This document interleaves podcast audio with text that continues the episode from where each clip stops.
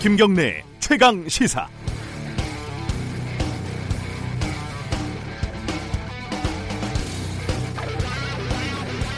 요즘은 조국 장관 관련 기사가 넘치고 넘쳐서 어, 주목을 못 받는 기사가 많습니다. 그 중에 하나 소개해 드리겠습니다. 2015년 땅콩 회항으로 조현아 당시 대한항공 부사장이 감옥에 갔더랬습니다. 그런데 한진그룹에서 브로커를 동원해서 구치소에 말을 넣고 어, 조현아 씨에게 편의를 제공했다는 사실이 당시에 드러나서 좀 시끄러웠습니다. 아마 반입이 금지된 화장품 이런 걸 좀 넣어줬던 모양이에요. 검찰이 신속하고 훌륭하게 수사를 해서 브로커를 구속을 시켰습니다. 그런데 좀 이상하죠.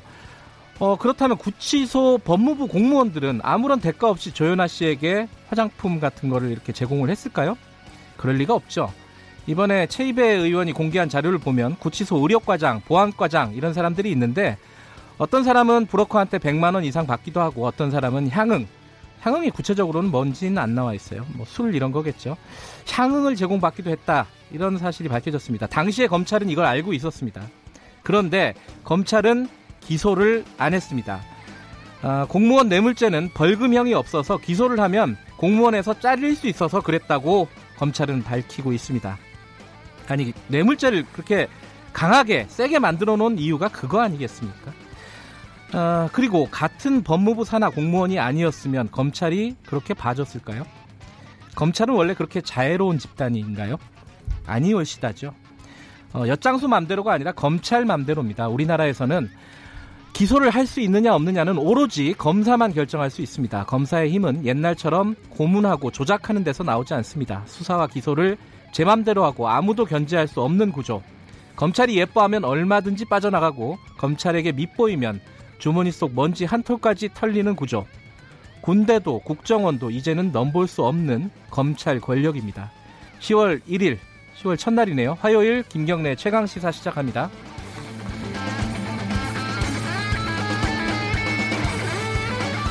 네, 김경래 최강 시사는 유튜브 라이브로도 함께하고 계십니다. 문자 참여 기다리고요. 샵 9730으로 보내주시면 됩니다. 짧은 문자는 50원, 긴 문자는 100원입니다. 스마트폰 애플리케이션 콩 이용하시면 무료로 참여하실 수 있고요. 10월 첫날 주요 뉴스, 뉴스 브리핑부터 시작하겠습니다. 고발 뉴스 민동기 기자 나와 있습니다. 안녕하세요. 안녕하십니까. 뭐 10월 첫날도 조국과 함께 조국 관련된 소식이 여러 개 들어와 있어요. 네. 문재인 대통령이 조국 법무부 장관으로부터 첫 업무 보고를 받았는데요. 네. 모든 공권력은 국민 앞에 겸손해야 한다. 특히 권력 기관일수록 더 강한 민주적 통제를 받아야 한다. 이런 얘기를 했습니다. 네. 검찰총장에게도 지시를 했는데요.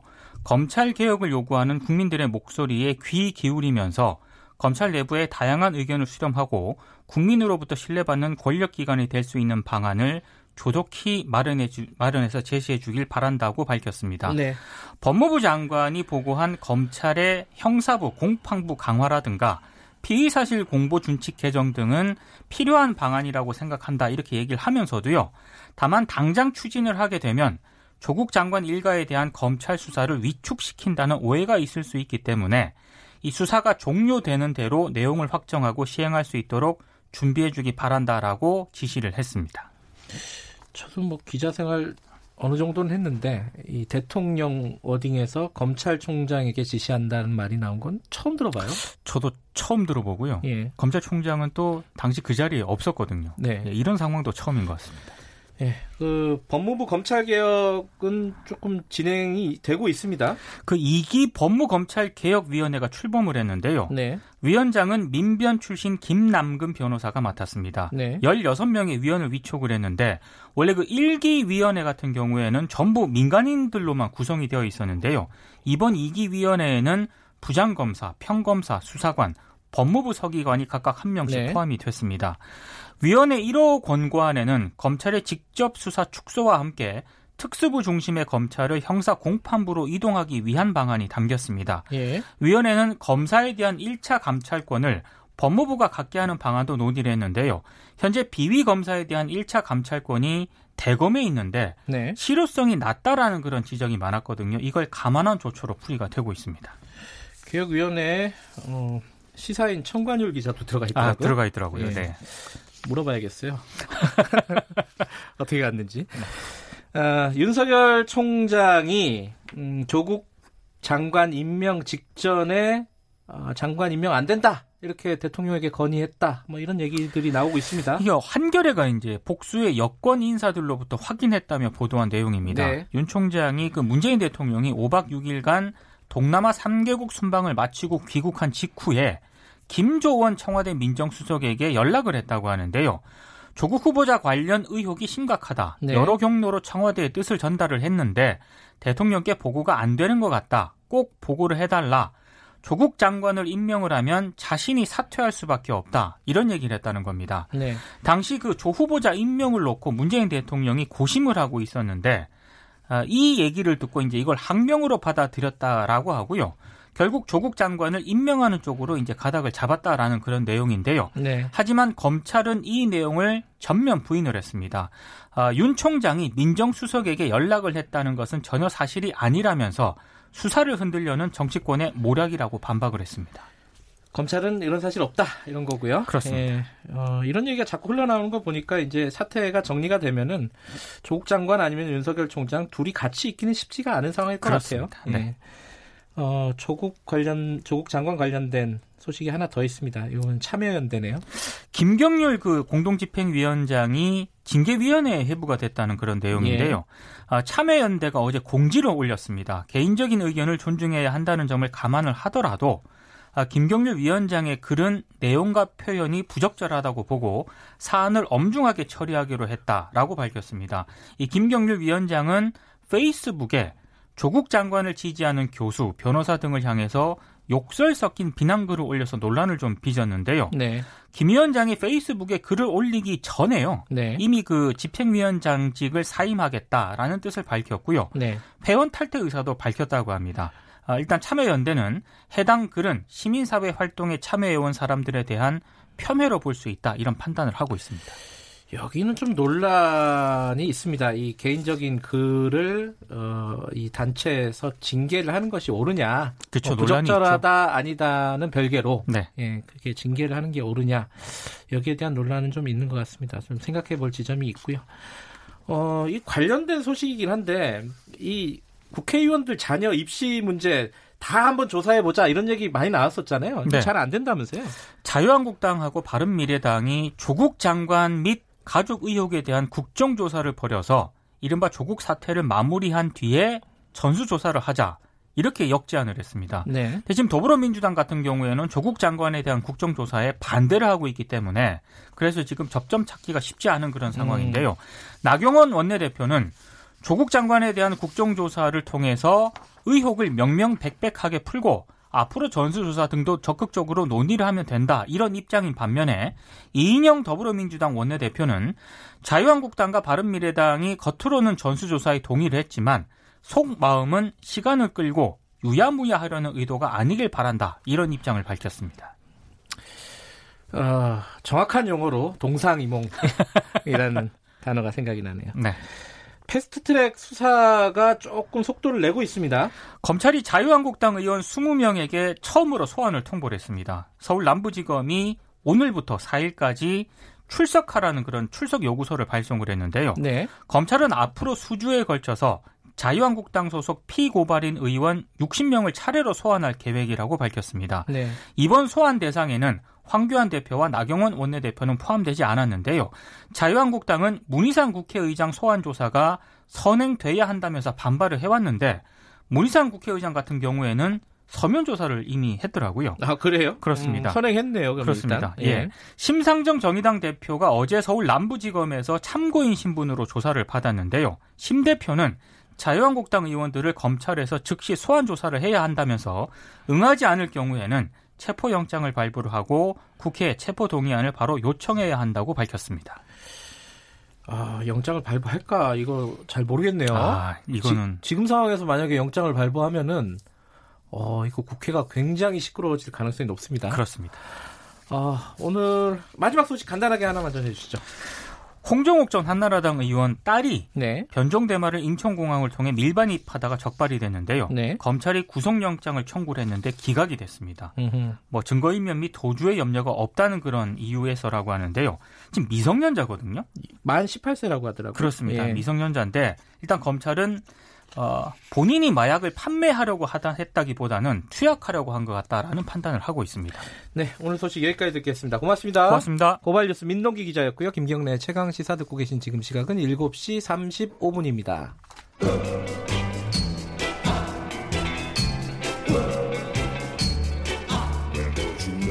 정글 같은 아침 시사의 숲에서 오늘도 웃고 울고 즐기며 사는 자연인 김경래 씨. 그의 하루 일과는 KBS 1라디오 김경래의 최강 시사를 진행하는 것으로 시작합니다. 어, 그런데 이게 무슨 소리죠? 아침부터 열심히 준비한 자연인 김경래의 밥상 같이 드셔보실래요? 후회 없는 아침 건강한 시사 김경래의 최강 시사 김경래의 최강 시사 듣고 계십니다. 주말에요. 어, 굉장히 끔찍한 사건이 하나 있었습니다. 다섯 살 불과 다섯 살 된 아이를 아버지, 뭐 계부라고 하는데요. 어, 아버지가 어, 손발을 묶고 어, 강목으로 어, 폭행을 해서 어, 숨지게 한 사건입니다. 아버지 나이는 20대였고요. 근데 이게 조금 어, 더 충격적인 것은 이미 몇 년 전에 어, 관련된 아동 학대로 이 사람은 어, 집행유예 처분을 받았죠. 징역 과 집행유예 처분을 받았는데 지금 집행유예가 아직 끝나지 않은 상황이었다고 합니다. 아동 보호 시설에 아이가 있었고 아버지가 어, 부모가 어, 그 아이를 데려오기를 희망을 해서 집에 데려오고 나서 벌어진 사건이었다고 합니다. 어, 이게 어떻게 된 일인지 음, 어, 관련된 기관이죠. 중앙아동보호전문기관 경미화 팀장 연결해서 좀 여쭤보겠습니다. 안녕하세요. 네, 안녕하세요. 네. 어, 그 중앙아동 보호 전문기관은 이 어떤 기관인지 먼저 간단하게 좀 설명을 해 주셔야 될 것 같아요. 네. 어, 중앙아동보호 전문기관뿐 아니라 전국의 63개 아동보호 전문기관에서는 네. 아이들의 안전을 보호하는 역할을 하고 있습니다. 음. 그래서 아동 학대 신고가 112로 접수가 되면 네. 경찰과 함께 현장 동행 출동을 하여서 음. 아동의 안전을 확인하고 어, 또 보호 조치를 진행하고 그리고 아동 학대 판단에 따라서 어, 그 가정과 아동에게 적절한 서비스를 지원하는 역할들을 하고 있습니다. 아, 그러면 이번에 이제 그 사건이 일어났던 당사자 그 아이도 이 아동보호 전문기관에서 보호를 하고 있었던 상황이네요. 그 전에는 사고가 나기 전에는 그죠? 네네. 어, 근데 이제 어 사람들이 이 뉴스를 보면서 좀 의아스러운 거는 부모가 집행유예가 끝나지 않은 상황인데 부모가 원한다고 어, 전문기관이 아이를 집에 돌려 보내주는 것이 어, 이렇게 그런 그럴 수밖에 없는 제도인지 뭐 그런 걸 좀 여쭤보고 싶어요. 네. 그 정말 안타까운 사건으로 인해서 예. 정말 너무 마음이 아픈데요. 네. 이제 모두들 가정 복귀에 대해서 많이들 궁금해하시고 그렇죠. 있습니다. 예. 네, 아동을 보호하는 것에 의해 어, 절차는 아동복지법과 아동학대 처벌법을 통해서 아동보호 절차가 이루어지고 있는데요. 네. 어, 이번 사건의 경우는 아동복지법 15조에 의해서 지자체가 아동을 시설 보호를 하게 된 그런 사건들인데요. 네. 가정 친권자가 지자체에 가정 복귀 신청을 하면은 네. 결정 네. 이전에 아동과 부모가 가정에 복귀할 준비가 되었는지를 확인하는 절차가 이루어집니다. 네. 이번 사건의 경우도 아동도 가정에 들어오고 돌아가고자 하는 그런 의사를 확인하고 네. 신부와 계부도 아동을 가정에 복귀시키고자 부모 교육에 잘 참여를 하고 네. 이런 점을 이제 관련 기관들의 모든 내용들을 음. 종합적으로 평가하여서 원가정 복귀가 결정된 것으로 알고 있고 네. 가정 복귀 후에도 사후 관리를 약속하고 부모 교육이 예정되어 있어서 더 안타까운 그런 상황입니다. 그러니까 이제 아이를 돌려 보내면서 기관에서는 어, 부모한테 이제 상담이라든가 교육이라든가 이런 걸 약속을 한 거잖아요. 네, 맞습니다. 근데 이제 부모들은 거기에 따르지 않았어요. 근데 그러면 그걸 강제할 수 있는 방법은 없는 모양이에요? 어, 너무 안타까운 게 학대 행위자가 아동을 데려오기 위해서 이중성을 보이는 경우에 아. 따로 확인할 수 있는 그런 방안이 없고 예. 이를 사전에 예방한다거나 사후에 관리를 강화할 수 있는 방안들이 없는 게 현실이라서 네. 가정 복귀 후에 모니터링과 가족 기능 회복을 위한 개입을 강제해 줄 수 있는 그런 강제성 및 권한을 강화할 필요가 있는 부분이라고 보여집니다. 아, 그러니까 모니터링이라든가 사후 관리를 강제할 수 있는 규정은 현재로서는 없다. 이런 거네요. 네네. 네네. 그 규정은 조금 어, 개선이 될 필요가 있겠어요, 그죠? 네, 맞습니다. 현재 현행법상에는 어, 사후관리 업무에 협조를 하게 명시되어 있지만 네. 강제성을 두고 있지 않기 때문에 네. 그걸 거, 그 개입을 거부하신다든지 네. 어, 상담을 지키지 않으신다 할지라도 네. 저희가 다른 강제할 수 있는 조항들이 없어서 실효성이 좀 없는 부분들이 음. 있는데 부모 교육이 필수적으로 필요한데 네. 어, 이런 부분들을 잘 진행할 수 있는 제도 마련이 좀 필요한 예. 상황입니다. 예. 이게 그 실제 현장에서 일하시는 분들도 안타까울 때가 있을 것 같아요. 왜냐하면 규정이 그렇다 하면은 예를 들어 이제 부모가 데려가 아이를 데려가는데 걱정되는 경우가 있지 않겠습니까? 그런데 부모가 원하고 아이도 아이는 이제 당연히 엄마 아빠를 원하겠죠. 이제 뭐 학대가 있었던 경우라도 엄마라든가 네. 이런 사람들 원할 수가 있기 때문에. 네, 맞습니다. 그럼 보내면서도 걱정은 되는데 할 수 있는 일은 없다. 이런 상황이네요. 네, 맞습니다. 뭐 어. 사역사나 이런 것들을 받 더라도 네. 어, 지키지 않으신다거나 그리고 이번 사건 같은 경우에도 약속을 다 해놓고 연락이 아예 두절되신다거나 예, 예. 이렇게 되면은 저희가 또 다른 조치 사항이 없는데 저희도 고민을 하는 게 이럴 경우에 또 재학대가 일어날 경우 네. 좀 강력한 뭐 가중 처벌을 둔다던가 네. 이런 식으로 내가 아동을 학대하면 공권력이 개입되는구나라는 것을 부모님들이 인지하실 수 있다면 네. 어 좋지 않을까 그렇게 생각하고 있습니다. 그렇군요. 이, 이 실제로 이제 현장에 그 어, 아까 아동보호 전문기관에서 사후적으로 뭔가 관리를 하기 위해서 찾아가거나 이런 경우는 없습니까? 네, 어, 가정복귀 후, 그 학대 사례 진행 중에도 그리고 가정복귀 후에도 지속적으로 네. 뭐 상담이나 가정 방문이나 예. 모니터링을 예. 진행을 하게 됩니다. 예. 그래서 가정복귀 후에도 3개월간 뭐 사후 관리를 진행을 하게 되고요. 예. 뭐 이번 사건의 경우에도 사후 관리를 받겠다고 약속을 한 부분들은 있고 그리고 이렇게 저희가 어, 말씀드렸다시피 가정의 문을 여는 게 굉장히 어렵습니다. 네. 어, 가정의 문을 열어주지 않으면 저희가 방문을 할 수 없기 때문에 어, 강하게 거부하시면 진행할 수 없는 게 현실이고 협조적인 가정의 같은 경우에는 직접 가정 방문을 통해서 어, 홈케어 서비스 프로그램 등을 통해서 치료 서비스를 제공을 하고 네. 가정을 모니터링하고 부모 교육과 심리 치료를 하게 됩니다. 어, 그러니까 상담이나 모니터링을 위해서 현장 방문을 해도 어, 이 당사자들이 문을 열어주지 않으면 집안에 들어갈 수조차도 없다 이런 말씀이신 거네요. 네 그렇습니다. 그러면 사실 좀 의심스러운 거잖아요. 왜 문을 안 열어줄까? 그 방법이 없습니까? 예를 들어 뭐 경찰을 부른다거나 이렇게 들어가서 실제로 확인을 해야 되는 어떤 상황이라면은 이 규정으로는 어, 법적으로는 안 되는 모양이에요. 네, 일단 사후 그 관리를 하고 있는 중에는 그런 한계점이 있고 네. 그러나 이제 신고 접수를 통하여서 갈 때에는 경찰과 함께 동행하여서 가서 가정의 안전을 확인을 할 수는 있습니다. 그래서 네. 그런 부분들은 뭐 재학대 재신고를 통해서 네. 이제 또 또 한번 또 가정에 방문을 한, 해서 재학대 신고 절차로 또 이루어질 수가 있을 것 그러니까 같습니다. 신고가 있으면 그렇게 가능한데 어, 이 문을 단순히 안, 안 열어준다. 요 정도만 네네. 가지고는 뭐 경찰을 부른다거나 이럴 수는 없는 거네요, 지금으로서는. 네네, 같이 협조하고 공조할 수는 있지만, 아하, 예. 네, 그래도 이제 많은 사례들이 있다 보니까 예. 어려움이 있는 것이 현실이고요. 네. 그 실제로 이런 어떤 아동 학대 사건들을 많이 접하셨을 거 아닙니까, 팀장님도 그죠? 네네. 어 이게 보통 뭐 일반적인 가정에는 잘 없는 일이다. 보통 사람들은 그렇게 생각할 수 있는데 굉장히 뭐랄까요 어, 우리 사회에 좀 만연한 어떤 일이다, 아동학대가. 이렇게 볼 수 있나요? 어떻게 보세요? 네.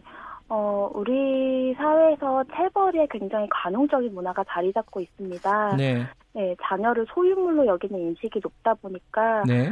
아동을 하나의 독립적인 인격체로 보지 않고 네. 자녀를 내 마음대로 하는 존재로 여기는 경우가 굉장히 많은데요. 네.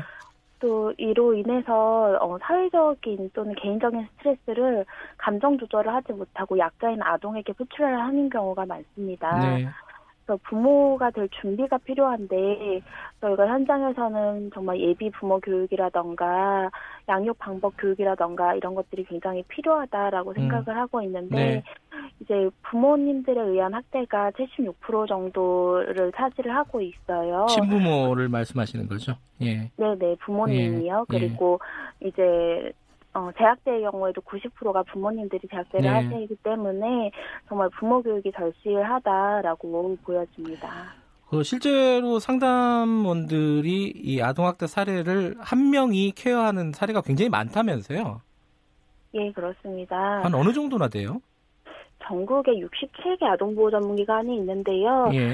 어, 한 기관에 평균 한 15명 정도의 상담원이 업무를 하고 있는데 예. 한 상담원이 평균에 50에서 60명 정도의 아동을 사례 관리를 하고 있습니다. 아하. 뭐 해외의 경우에는 20에서 25명 정도의 사례 관리를 하고 있는데 어, 하는 상담당 너무 많은 아동을 관리하다 보니까 네. 소진이라던가 이런 부분들이 많고요. 네. 그래서 아동보호 전문기관도 늘어나야 되고 상담원들도 증원될 필요가 있습니다. 그 제도적으로도 권한도 굉장히 작고 그리고 인원도 적고 굉장히 열악한 상황이네요. 예, 맞습니다. 예, 어쨌든 뭐 제도적인 개선도 중요한데 현장에서도 어, 좀 잘좀 좀, 어, 해주셨으면 좋겠다라는 생각이 듭니다. 어려운 여건이지만 예. 예, 현장의 네. 상담원들도 이런 안타까운 일이 발생하지 않도록 최선을 다하도록 하겠습니다. 알겠습니다. 그, 경미화 팀장이었습니다. 고맙습니다. 예, 감사합니다. 어, 바로 어, 전문가 좀 연결해 보겠습니다. 이봉주 서울대 사회학, 사회복지학과 교수님입니다. 안녕하세요. 네, 안녕하세요. 어, 이게 아까 지금 상담원 팀장과 전화를 했는데 들으셨죠? 예, 예, 좀 들었습니다. 제도적으로 어, 이게 부모가 원하면은 학대 가능성이 좀 보여도 어쩔 수 없이 보낼 수밖에 없다. 애가 원하고 부모가 원하면은 이건 좀 네. 문제가 있는 거 아닙니까 이거? 그 이게 이제 제도적으로 좀 우리가 그 강화가 돼야 되는 부분인데요. 예. 어, 사실은 이제 아동을 분리 보호했을 때 네. 아동을 돌려보냈을 어, 돌려보낼 때 단순히 부모가 원하거나 아동이 원한다 이래서 돌려보내서는 안 되고요. 예. 사실은 이제 아동 학대 위험이 어, 충분히 감소돼서 아동을 어, 안전하게 돌려보낼 수 있다고 판단이 될 때 돌려보내는. 네. 어, 그래서 그거를 위해서는 상당히 체계적인 사후 관리, 어, 그리고 실제 그런 판단을 네. 어, 기관이나 어떤 민간 영역에서 하는 것이 아니라 어, 사실은 공적 어, 서비스 체계에서 약간 공공성을 담보해서 네. 어, 그런 결정을 내려야 되는데 지금 우리 제도는 어, 그렇게 돼 있지 않기 때문에 네. 사실 재학대를 예방하는 데는 상당히 허술한 체제인 것이 사실입니다. 아, 그 아까 팀장도 말씀하셨지만 재학대 비율이 굉장히 높다면서요? 실제로 그 아동 학대 그 어, 데이터베이스를 분석해 보면 네. 아, 5년 내에 재학대율이 예. 그러니까 이제 처음 아동 학대가 있은 다음에 네. 5년 내에 재학대율이 약 10%에 달하고 있습니다. 그러니까 아. 이건 무슨 얘기냐면 학대를 받은 그리고 학대가 판정이 된 아동의 경우에 5년 후까지 약 한 10분의 1 정도가 다시 재학대가 된다는 얘기거든요. 네. 이제 이렇게 생각을 하면 그 그냥 학대도 아니고 재학대의 경우이기 때문에 네. 어, 사실은 그 재학대를 예방하고 또 그런 일이 다시 일어나지 않도록 하는 그 서비스 체계가 상당히 촘촘히 필요함에도 불구하고 그것이 잘 이루어지지 않아서 어떻게 생각하면 학대받은 아동들의 안전도 어, 어, 보장하지 못하는 체제다 이렇게 평가될 수도 있습니다. 어, 아동 학대로 사망하는 아동이 한 얼마나 됩니까? 우리나라에서? 어, 이제 매년 조금씩 늘고 있는데요. 예. 어, 사실은 이제 숫자도 중요합니다만, 네. 어, 이 정도가, 네. 정도가 네. 상당히 참혹하고, 네. 어, 그리고 그, 이, 어, 이런 사례들이 끊임없이 일어난다는데 문제가 있습니다. 아마 음. 기억하실지 모르겠습니다만, 뭐 울산 어, 아동 학대 사망 케이스라든지 칠곡, 인천, 네. 청주 뭐 매년 되풀이되고 있는데요. 네. 사실 이제 이런 사건들을 보면서 어, 드는 문제점은 이런 사건들을 다 들여다보면 이번 사건도 마찬가지고 예. 미리 이런 사망까지 가게 되는 정도를 예방할 수 있는 기회가 있었는데 네. 아, 그거를 다 놓쳐버려서 궁극적으로는 비극적으로 아동이 사망에까지 이르게 된다는 것이죠. 그래서 예. 어떻게 생각하면 이게 사망 그 자체도 진짜 아, 우리가 비극적이고 중요한 일입니다만 네. 아, 그것을 미리 예방할 수 있었던 기회가 있음에도 불구하고 아, 그 행동을 하지 못했다는 아, 어떻게 생각하면 우리 사회 전체적인 어떤 책임감을 좀 어, 생각해 볼 필요가 있다 저는 이렇게 생각합니다. 어, 통계를 보면 한 달에 한 두세 명 정도는 아동 학대로 사망하는 아동이 생긴다고 맞습니다. 하는데, 그죠? 네, 네, 네. 어, 방금 말씀하신 대로 기회가 있는데 놓치고 있다. 그 기회는 어떤 걸 말씀하시는 거죠?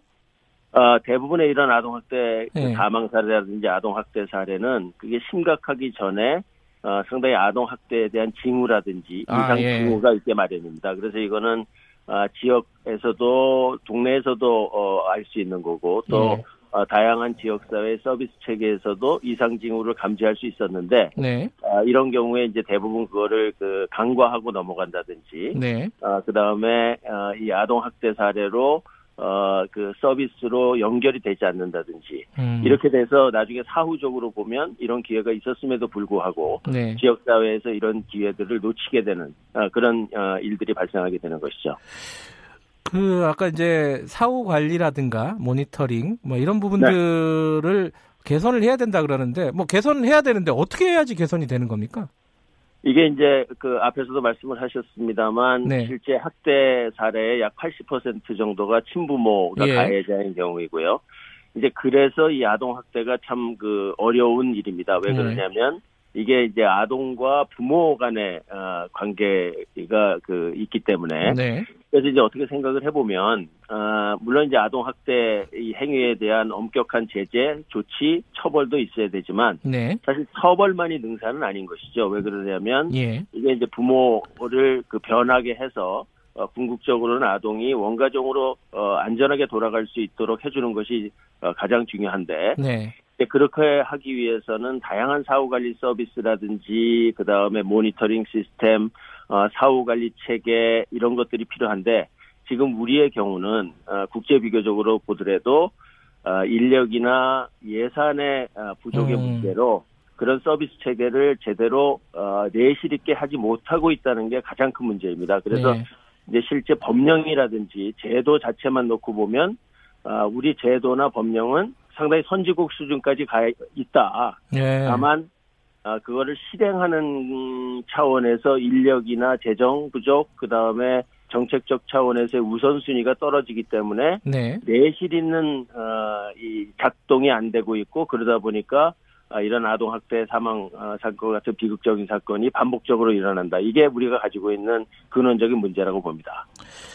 아이들 문제도 있습니다. 지금 이제 아동학대가 일어나지 않게끔, 재발하지 않게끔 하는 제도적인 개선 이것도 중요한데, 일단 상처를 받은 아이들을 어떻게 그 상처를 이렇게 치유해 줄 수 있을까? 이런 부분에 대한 어떤 어, 노력들은 제대로 이루어지고 있나요?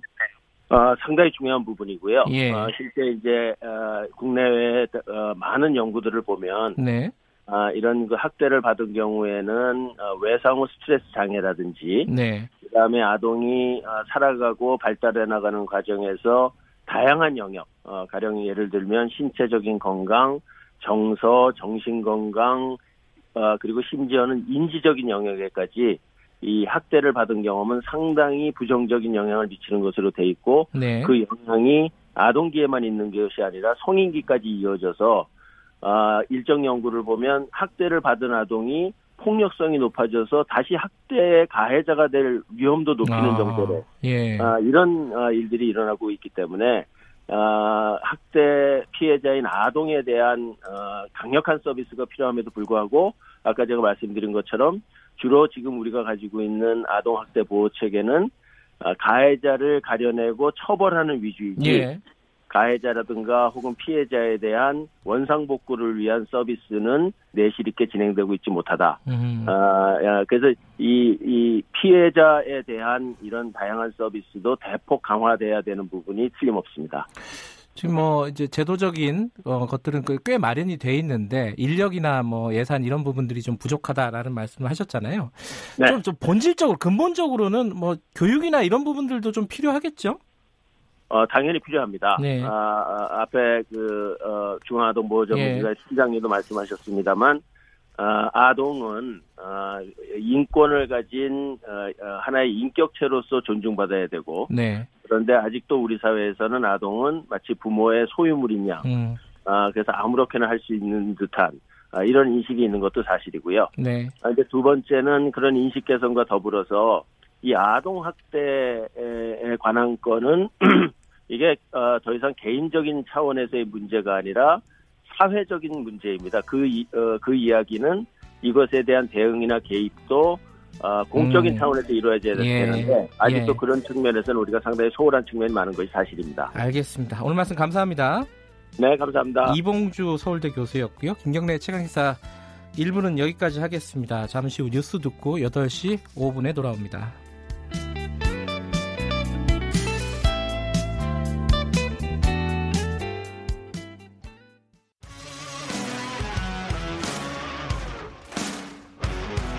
탐사보도 전문 기자 김경래 최강 시사. 김경래 최강 시사 2부 시작하겠습니다. 어, 어제 문재인 대통령이 윤석열 검찰총장에게 직접 지시를 내렸습니다. 검찰 개혁 방안을 마련하라. 주말에 대규모 촛불 집회도 있었고요. 어, 어제부터 원래 이제 좀 조금씩 나오던 얘기인데 어, 윤석열 총장이 조국 법무부 장관 임명 전에 음, 조국 장관은 안 된다라고 대통령에게 건의했다는 얘기가 본격적으로 어, 어제부터 좀 많이 나오고 있습니다. 관련된 얘기를 오늘은 더불어민주당 홍익표 수석 대변인 연결해 보겠습니다. 안녕하세요. 네, 안녕하세요. 반갑습니다. 네. 어, 이 얘기부터 좀 여쭤봐야겠네요. 그 윤석열 총장이 문재인 대통령에게 조국 법무부 장관을 임명할 경우에 내가 자진 사퇴하겠다. 예. 그래도 임명 그러니까 의혹이 심각하다. 아, 임명해서는 안 된다. 뭐 이렇게 얘기를 했다는 거예요. 그 그리고 또 구체적이에요. 뭐 7일 날 민정수석 김정은 수석을 통해서 했다. 이거 어디까지가 사실일까요? 이게 이게 궁금한 부분입니다. 글쎄 그 부분은 청와대와 관련된 부분이라 여당 대변인 제가 확인해 드릴 수 있는 내용은 아닌 것 같습니다. 음, 어찌됐든 네. 그 맥락상에 그게 사실 여부를 떠나서 네. 어, 가장 문제가 되는 거는 검찰이 단순히 수사나 어떤 그 의혹에 대해서 조사를 넘어서서 네. 어, 대통령의 인사권에 도전했다는 측면, 그 다음에 국회의 인사권, 즉 그 청문회 제도 자체를 무력화시키려고 했다는 것 자체가 문제가 아닌가 생각합니다. 음, 이 박홍근 의원이 이낙연 총리에게 똑같은 질문을 했습니다, 그죠? 네네. 근데 이낙연 총리 얘기는 확인드리기 어렵습니다. 이렇게 이해해 주시기 바랍니다. 이게 좀 네. 애매모호하게 대답을 했습니다. 이 사실상 시인으로 봐도 되는 건가요? 저도 똑같습니다. 총리가 동일한 수준으로 제가 이 부분에 대해서는 예. 어 제가 뭐라고 확인해드리기가 참 난, 감한 부분이 있습니다. 예. 어, 아니 뭐 신문 기사 이런 거 보면은 복수의 여권 관계자 뭐 이런 식으로 인용을 많이 해가지고 나와서 이게 네. 한두 명이 얘기하는 것 같지는 않다 이런 생각이 들어갖고 계속 여쭤보는 거예요, 사실. 네, 예. 어쨌든 뭐 제 입장이 당의 대변인이기 때문에 공식적으로 확인된 것 이상을 말씀드리기가 참 어렵다는 걸 좀 이해해 주시면 고맙겠습니다. 어쨌든 뭐 검찰에서는 부인하고 있습니다. 전화한 적도 없다. 뭐 이렇게 얘기를 네. 하고 있는데 지금 말씀하신 대로 어, 검찰이 어. 인사권에 도전하고 청문회 절차를 무력화하려고 했다. 여기까지는 여당에서 공감대가 있는 거죠? 그렇습니다. 네. 예. 아마 그런 부분에 대한 국민들의 어떤 분노나 공감대가 있었기 때문에 지난 주말 어, 촛불 집회, 서초동 촛불 집회에 많은 국민이 오신 것도 또, 또 하나의 이유가 아닌가 생각됩니다. 아, 그러면요, 이게 뭐, 앞으로 이게 조국 장관 사태가 정리가 되면은 이게 뭐 이제 기소도 되고 법적인 절차를 따라서 정리가 될 거 아니겠습니까? 정리가 되면은 검찰총장 그러니까 윤석열 총장하고 조국 장관이 같이 있는 게 불가능한 상황 아니에요? 현실적으로 보면은? 글쎄요. 그 뭐 너무 여러 가지 많은 것을 그 가정하고 예단을 하신 거기 때문에 예. 제가 말씀드리기 어렵지만 어쨌든 뭐 대통령께서는 검찰은 검찰의 일을 하면 되고 장관은 장관의 일을 하면 되기 때문에 네. 윤석열 검찰총장이 자신의 본분에 그다음에 자신의 위치에 맞는 일을 하시면 뭐 그 뭐 저는 문제가 없다 이렇게 보고 있습니다. 아, 그런 분에 대해서 좀 성찰해야 될 시기 아닌가 생각합니다. 음. 검찰 전체가요. 수석 대변인이시다 보니까 되게 말씀을 조심스럽게 하시는. 네. 예. 하나만 더 여쭤보면요. 어, 윤석열 총장에게 대통령이 직접 지시했습니다. 검찰 개혁 방안 마련하라. 이거 굉장히 이례적인 건 맞죠? 음, 근데 너무나 당연한 것이 이례적이라는 게 아마 지금까지 검찰의 잘못된 그 어, 위상이 아니었나 생각됩니다. 그 아, 자체가요. 어... 예. 왜냐하면 네. 많은 분들이 검찰을 사법기관으로 생각하시는 거 있으세요. 네. 그건 완전히 잘못된 겁니다. 네. 사법기관은 법원인 것이고 우리가 네. 소위 삼권 분립할 때 삼권 분립은 행정부, 사법부, 입법부 아니겠습니까? 네. 검찰은 행정기관입니다. 대통령의 지, 그, 사, 그 지휘하에 있고 범, 그 대통령을 대신해서 법무부 장관이 지휘 감독하는 행정기관인데 실제로 검찰이 지금까지 했던 무소불위의 권력이나 또는 네. 일부 정치적 중립을 훼손해가면서 자신들이 준 사법기관 내지는 사법기관인 양 행세해 온 것 자체가 네. 어, 매우 잘못된 행태라고 생각합니다. 뭐 지금까지 근데 뭐 관행적으로라고 할까요? 이 대통령이 검찰에 대해서 뭔가 이렇게 어, 얘기하는 거는 많이 좀 조심했잖아요. 뭐 수사에 개입한다는 오해도 있고 지금 조국 장관 관련된 수사가 진행이 되고 있고 그래서 뭐 이게 부적절한 수사 어, 개입 아니냐 이런 비판이 야당에서는 나올 수밖에 없겠죠. 여기에 대해서는 어떻게 생각하십니까?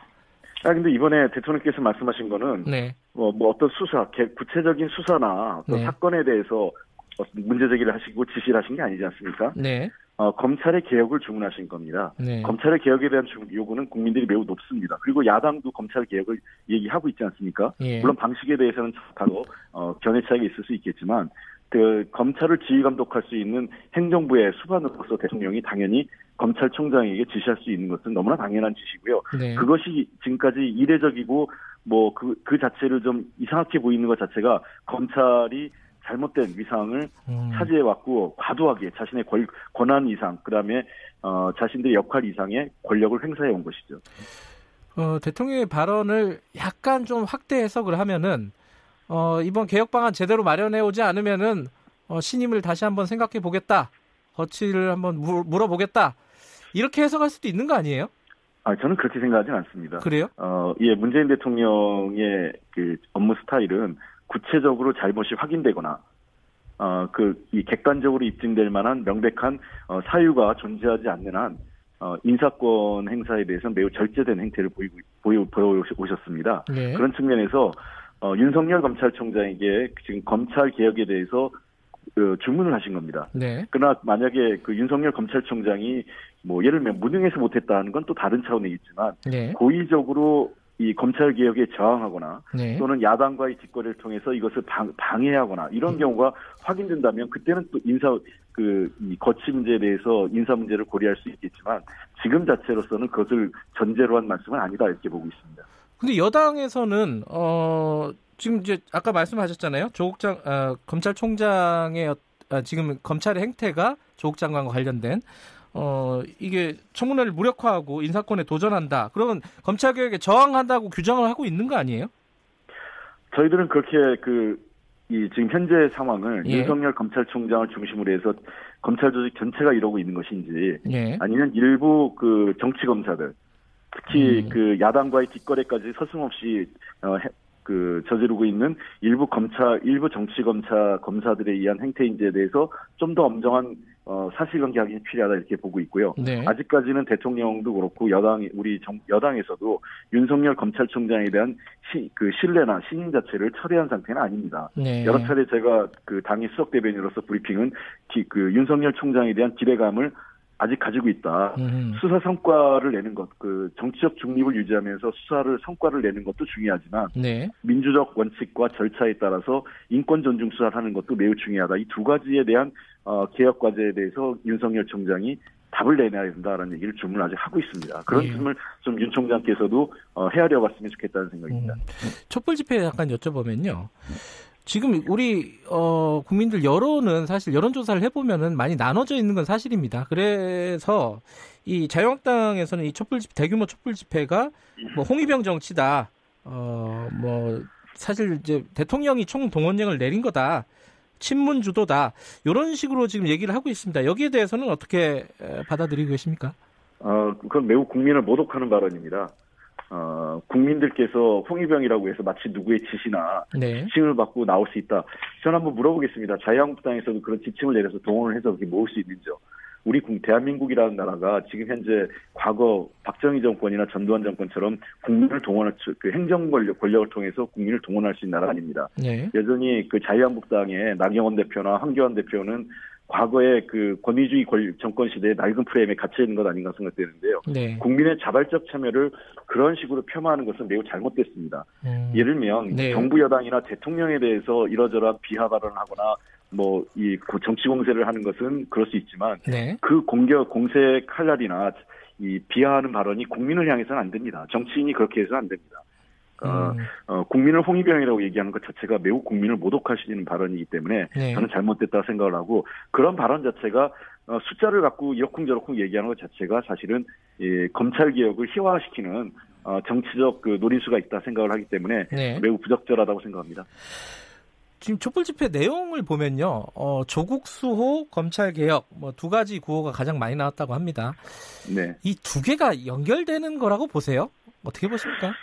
어, 물론 그 우리가 이성적으로 판단하면 두 개가 꼭 연결되어 있는 건 아닙니다. 그렇죠. 어, 조국 예. 장관 문제는 조국 장관 문제대로 존재하고 있고 그거는 네. 그저 검찰 수사나 재판을 통해서 어, 객관적 진실이 확인돼야 될 문제가 하나 있고요. 네. 두 번째 그 검찰 개혁은 현실적으로 상당히 많은 국민들이 여, 그 요구하시는 거고 어, 저는 촛불 집회의 가장 중요한 어, 이 슬로건이랄까 주장은 검, 검찰 개혁이라고 생각합니다. 네. 그러나 다만 지금 현 시점에서 거기에 모여, 모이셨던 분들의 그 상당수의 그 국민들께서는 조국 장관과 검찰 개혁을 약간 동일시하는 시각도 있으신 것 같아요. 예. 어, 저는 그 부분에 대해서도 우리가 좀 해야 그 살펴봐야 될 문제가 있다 생각을 하고 네. 그래서 이 문제를 꼭 대립적 구조 뭐 또는 또 이분법 구조로만 볼 수는 없, 볼 필요는 없다 생각을 합니다. 다만 예. 지금 현 시점에서는 조국 장관은 그런 측면에서 본인의 여러 가지 개인적 거취와 관련된 문제는 검찰이 수사를 하니 그것을 지켜보시면 되고 검찰 개혁에 당초 대통령께서 장관 임명할 때 가장 어, 강하게 주문하셨던 검찰 개혁에 박차를 가하면 된다 이렇게 생각합니다. 그 관련된 내용인데요. 검찰 개혁 특위가 당내에 출범을 했습니다. 네, 근데 그, 그, 기사가 났어요. 그 싱크탱크 민주연구원에서 검찰 개혁안을 내놨습니다. 어, 보고서가 나왔는데 여기 보면은 직접 수사 대폭 축소하고 뭐 인력 축소하고 요거는 당하고 교감이 있는 건가요? 아 그렇진 않습니다. 아, 저도 그래요? 아직 내용을 제가 구체적으로 보지 못해서요. 예. 그 민주연구원에서 예. 민주연구원에서의 여러 가지 안을 제시할 수 있고 네. 그 민주연구원이 안이 제시되면 당의 정책이라든지 어, 또 여러 전략국에서 판단을 해서 당의 입장을 채택할지 여부는 이후에 결정되기 때문에 네. 민주연구원에서 개별적 연구원이 작성한 문건이 당의 공식적 입장은 아닙니다. 음. 근데 민주연구원에서 제시한 거는 이 법을 바꾸지 않더라도 뭐 예컨대 시행령이라든가 여러 가지 규정을 바꿔서 검찰 개혁을 진행할 수 있다는 게 취지잖아요. 네, 그렇습니다. 지금 어, 법무부 장관 조국 장관도 그런 식으로 일을 진행을 검찰 개혁 일을 진행을 하고 있는 것 같고요. 이런 네. 방향에 대해서는 어떻게 생각하세요?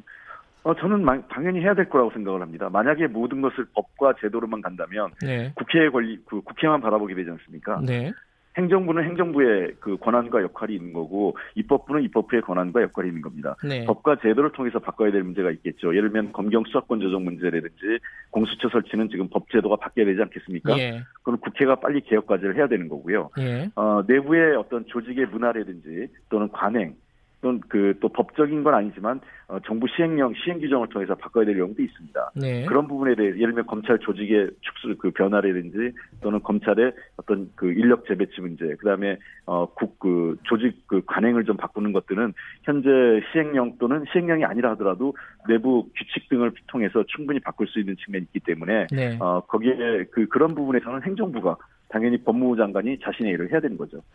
지금 그 아까 검찰 개혁 특위가 민주당 내에 출범을 했잖아요. 그 말씀을 네. 드렸는데 이게 특위에서 사실 이제 지금 패스트 트랙에 올라가 있는 법안이 검경 수사권 조정 같은 걸 보면은 어, 특수부 같은 뭐 권한은 검찰에 그대로 남겨주는 게 지금 전체적인 내용입니다. 그 부분 네. 조정할 수 있습니까? 더 검찰의 권한을 축소할 수 있는 방향으로? 글쎄요, 그거는 국회 입법 과정에서 선택해야 될 문제이기 때문에, 네. 어, 뭐 저희가 패스트트랙을 올렸지만 계속 그 야당, 그 특히 자유한국당과 협의를 계속 하고 있지 않습니까? 예. 그거는 입법부가 그 어떻게 결정할지를 어, 논의를 통해서 정하는 문제고, 내부적으로 특수부 만약에 이제 특수부 기능이 존재한다면 네. 그 지금처럼 존재한다면 특수부 기능을 어느 정도 행사하고 네. 어 어떻게 그 재배치하고 그 조율할 건지 문제는 그거는 그 법무부가 결정할 문제라고 생각합니다. 그러니까 특위에서 그 부분을 그러니까 지금 올라가 있는 법안 중에 검찰의 어, 직접 수사권을 좀 축소하는 방향으로 어, 좀 개정을 다시 이제 수정을 하는 것들도 논의를 할 수 있는 건지 좀 여쭤보는 겁니다. 음, 아, 그거는 만약에 네. 저희들이 판단해서 필요하다면, 네. 어, 그 보안 입법이 필요하다고 생각한다면 어 패스트트랙 그 관련 법안 공수처라든지 또는 그 검경 수사권 조정 논의가 이어지는 과정에서 예. 어, 충분히 야당과 협의할 수 있는 부분이라고 생각을 합니다. 어, 다만 어, 패스트트랙 올라가 있기 때문에 네. 그것을 뭐 무리하게 저희가 일방적으로 할 수는 없고 그건 야당과 다른 야당과 혀, 충분한 협의하에 추진해야 될 거라고 생각을 합니다. 어, 이 얘기는 마지막으로 좀 여쭤봐야겠는데요. 좀 다른 얘기인데, 어, 서훈 국정원장이 북한하고 그 김정은 위원장 답방 관련해 갖고 논의 중이다, 협의 중이다, 네. 요 말씀을 어, 대변인께서 하셨어요. 그죠? 네네. 네. 이게 어느 정도로 진행되고 있습니까, 지금? 그건 뭐, 저, 이, 그, 국가 안보 관련 파트에서 일을 진행하고 있는 거기 때문에 네. 어, 그것도 제가 구체적인 사실 확인드리기 뭐하고 다만 그 얘기가 나왔던 배경은 네. 당시 정보위에서 논의가 있었습니다. 네. 어, 정보위가 논의가 있었고 이은재 자유한국당 간사께서 그 내용을 말씀을 하신 거죠. 네. 어, 그래서 그 일부 확인이 그 요청이 왔길래 저도 그 확인을 해드렸고 당연히 어, 한 아세안 정상회의에서는 문재인 대통령께서 그 이전에도 어, 김정은 위원장이 그 참석을 했으면 좋겠다는 의사를 표명하신 적이 있고요. 네. 북측에도 말, 저희가 의견을 전달했기 때문에 이 문제는 저희들로서는 어, 가능한 범위 내에서 최, 최선의 노력을 다한다. 이것이 기본 입장입니다. 알겠습니다. 오늘 말씀 여기까지 듣겠습니다. 고맙습니다. 네, 감사합니다. 더불어민주당 홍익표 수석 대변인이었습니다.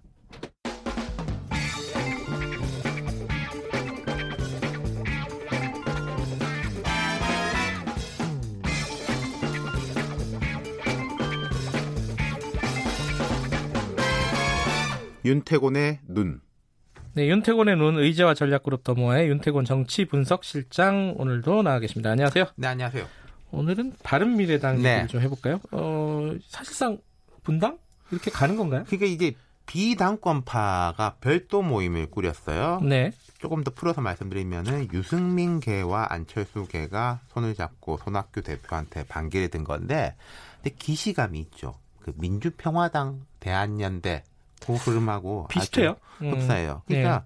자, 당 대표하고 비주류의 대립. 근데 숫자는 비주류가 훨씬 많다. 음, 그러니까 그럼 주류 아니에요? 그렇죠. 근데 당권은 또 이제 그 주류가 가지고 예. 있으니까 그러니까 이게 헷갈리는 거죠. 예. 다수파인데 비주류. 예. 그러니까 사실은 이게 갈등이 생기는 거예요. 예. 다수파가 주류면은 이제 갈등이 좀 덜한데 예. 이게 이제 힘의 불균형이 있는 거죠. 음. 근데 지금 좀 비슷한 측면을 말씀하시는데 좀 다르기도 하죠. 그렇죠. 냉정히 네. 말해서 민주평화당 대한연대보다는 이쪽 바른미래당 이쪽이 파괴력이 커요. 음. 대선 주자급도 포함돼 있고 유승민, 안철수, 일단 예. 포함돼 있죠. 예. 그렇죠. 예. 또 정계 개편에서 자체적 동력, 축이 될 수 있는 동력을 가지고 있고.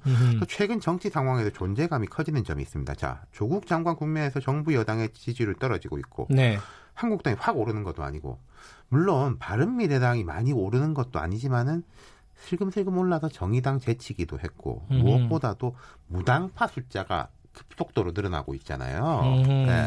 그게 지금 현재 민주평화당과 다른 바른미래당의 유리한 그렇죠. 포지션이다. 그렇죠. 아무래도 이제 바른미래당이 제3정당 예. 중도 포지션 물론 민주평화당도 이제 이런 포지션입니다. 그러니까 뭐 계속 연대 이야기가 나왔던 네. 거고요.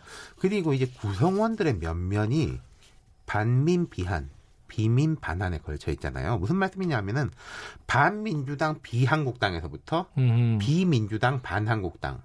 아, 어렵네요. 까지 그러니까 말하자면 국민의당 계열하고 그 바른당 계열이 이런 네. 포지션인 거잖아요. 음. 그러니까 지금 이제 무당파들을 이들이 이제 흡수할 능력이 있을지는 모르겠는데 분명히 그밭 치라는 개념에서 볼 때는 겹쳐지는 지점이 있다는 거죠. 음. 네. 근데 이번에 움직이면서 어, 유승민, 안철수 이름이 가장 크게 나오고 있습니다. 그렇죠. 예. 네. 그러니까 왜 이분들이 지금 움직이느냐? 아까 예. 이제 두 가지가 있습니다. 민주평화당 대한연대 이야기했지만은 정당한 절차에 선출된 당 대표가 떡 버티고 있으면은 뭐 할 수 있는 게 없어요. 사실은 음, 음. 정동영 대표도 그렇고 손학규 대표도 네. 그렇고 사실 지금까지 이제 바른 미래당에서 당권파 비당권파 이런 갈등이라는 게 서로 서로 자기가 하고 싶은 일은 못하되 남이 하고 싶은 일도 못하게 할 수 있는 그 정도 수준이었거든요. 음, 발목은 잡을 수 있다. 그렇죠. 예. 근데 최근에 이제 하태경 의원 징계 등을 계기로 해가지고 움직이게 됐다. 하태경 의원 징계에 대해서는 그 바른미래당 내 당권파 쪽에서도 예. 좀 심한 거 아니냐 음. 이런 이야기들이 나오니까요. 예. 뭐 손학규 대표 추석 사태 이거는 아예 이제 없, 없었던 얘기로 가는 거죠. 추석 지난 지가 지금 이제 뭐 한참 됐는데. 네.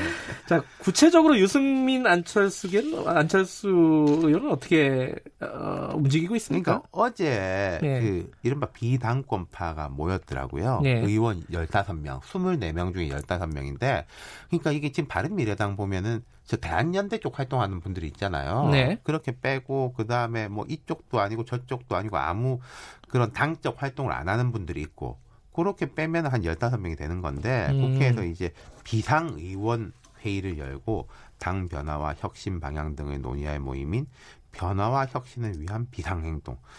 참 이름 짓기도 어려웠을 겁니다. 저쪽은 대한연대가 있으니까 이걸 이제 공식 출범하고 전 당원 비상 대책기구로 확대하기로 의견을 모았다 이렇게 밝혔어요. 그러면서 유승민 의원을 대표로. 음, 안철수 의원 얘기 조금 이따 해보고요. 네. 근데 이게 모임을 만들었다고 해도 당 대표가 아까 말씀하셨잖아요. 네. 엄연히 있으면은 당에서 할 수 있는 일이 지금이랑 비슷한 거 아니에요? 그러니까 이제 유 의원은 뭐 이런 이야기를 했습니다. 탈당 여부에 대해서는 전혀 결론이 나지 않았다. 네. 이대로는 우리가 하고 싶은 정치를 어느 것도 이룰 수가 없어서 어떤 선택을 할지 모든 선택지를 놓고 고민 중이다. 그러니까 탈당에서 신당 창당 이런 이야기도 나오고 있어요. 네. 그러니까 이제 근데 이게 당권파 쪽에서는 계속 그런 이야기 하지 않습니까? 한국당 합 치고 싶어서 그러는 거다. 그렇죠. 네, 거기에 대해서는 정말로 앞뒤가 안 맞고 저희 진정성을 모독하는 정치 공세에 불과하다고 본다. 이렇게 선을 그었습니다. 사실 교섭단체 수준이면 금방 탈당했을 수도 있어요. 이제 국회에서 교섭단체하고 비교섭단체의 이 위상이라든지 네. 재정 지원의 차이가 워낙에 크거든요. 음흠. 근데 이제 지금 의원이 15명이다. 물론 나가도 15명이면 바로 3당입니다만은 교섭단체로서의 지위를 바로 상실하게 되는 거니까. 음흠. 그리고 그 중에 비례대표가 상당수라는 점. 음. 비례대표는 출당시켜줘야 되는 거 아니겠습니까? 예. 근데 이게 또 의원들 3분의 2가 결의를 하면은 출당이 또 가능하긴 해요. 아 그래요? 출당 결의를 음. 셀프 출당을 할 수 있는 거죠. 음. 그러니까 이제 여러 가지 선택지를 놓고서 뭐 이제 생각을 하겠죠. 한국당 통합설은 어, 계속 뭐 부인은 하네요. 그러니까 음. 제 생각에는 모르겠습니다. 총선에 직면해 가지고 어떤 식의 움직임이 있을지 모르겠지만 앞서 말씀드린 거 지금 제3지대 무당파가 계속 늘어나고 있기 때문에 네. 이 바른 미래당 계열 사람들이 볼 때는 여기가 지금 우리의 바친 것이죠. 음. 거기서 네. 이제 좀 덩치를 키운다면은 혹시 모르겠는데 지금은 이제 1차적으로는 그 제3지대 음. 이제 밭을 좀 획득하는 거 그런 예. 플랜일 것 같아요. 유승민 의원 얘기는 아까 했고 안철수 전 의원은 지금 어떻게 움직이고 있죠? 어제 트윗을 올렸더라고요. 2018년 7월 이후에 처음입니다. 지금 오. 2019년 10월이니까 1년 3개월 예, 됐죠. 예. 이때가 이제 지방선거 예. 때 이제 서울시장 나갔다가 3등하고 네. 그 이후로 처음이에요. 그 말은 출국한 이후 처음이라는 뜻인데 제가 보니까 내용이 재밌어요. 베를린 마라톤 대회에 참여해서 완주를 했다. 3시간 몇 분이더라고요. 아, 좀 뜬금없긴 하네요. 네.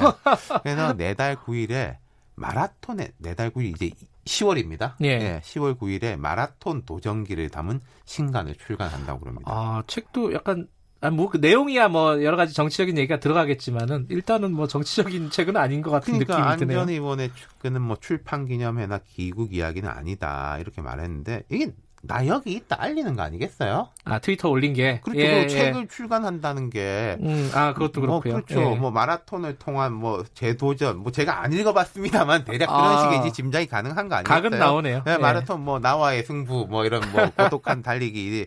그러니까 그리고 이 시동은 유승민 의원하고 교감하에서 나오는 거라고 보는 게 합리적이겠죠. 교감이 있다는 식으로 유승민 의원도 얘기를 했죠. 그렇죠. 그러니까 예. 유안 두 사람이 전면에 서서 손 대표를 압도하면은 탈당 시나리오는 안 나올 것이고 음흠. 계속 이렇게 힘겨루기 수순이 되면은 뭐 어쩔 수 없이 탈당할 수밖에 없는 거. 예. 그러니까 이 바른미래당 이쪽이 이제 비당권파 모임 쪽에서는 어쨌든 이 홀가분하게 총선 준비를 해야 된다. 이게 제1 목표고. 네. 그이 현실화 부분에서 바른미래당에서 손 대표를 이렇게 압도하는 게 제일 좋고 안 되면은 뭐 따로 살림 차릴 수밖에 없다 이렇게 보는 거겠죠. 손 대표도 고민이 많겠네요. 그래요. 예, 여기까지 듣겠습니다. 고맙습니다. 감사합니다. 윤태곤의 눈이었습니다. 김경래의 최강 기사 2부는 여기까지 하겠습니다. 저는 잠시 후 3부에서 다시 뵙고요. 일부 지역국에서는 해당 지역 방송 보내드립니다.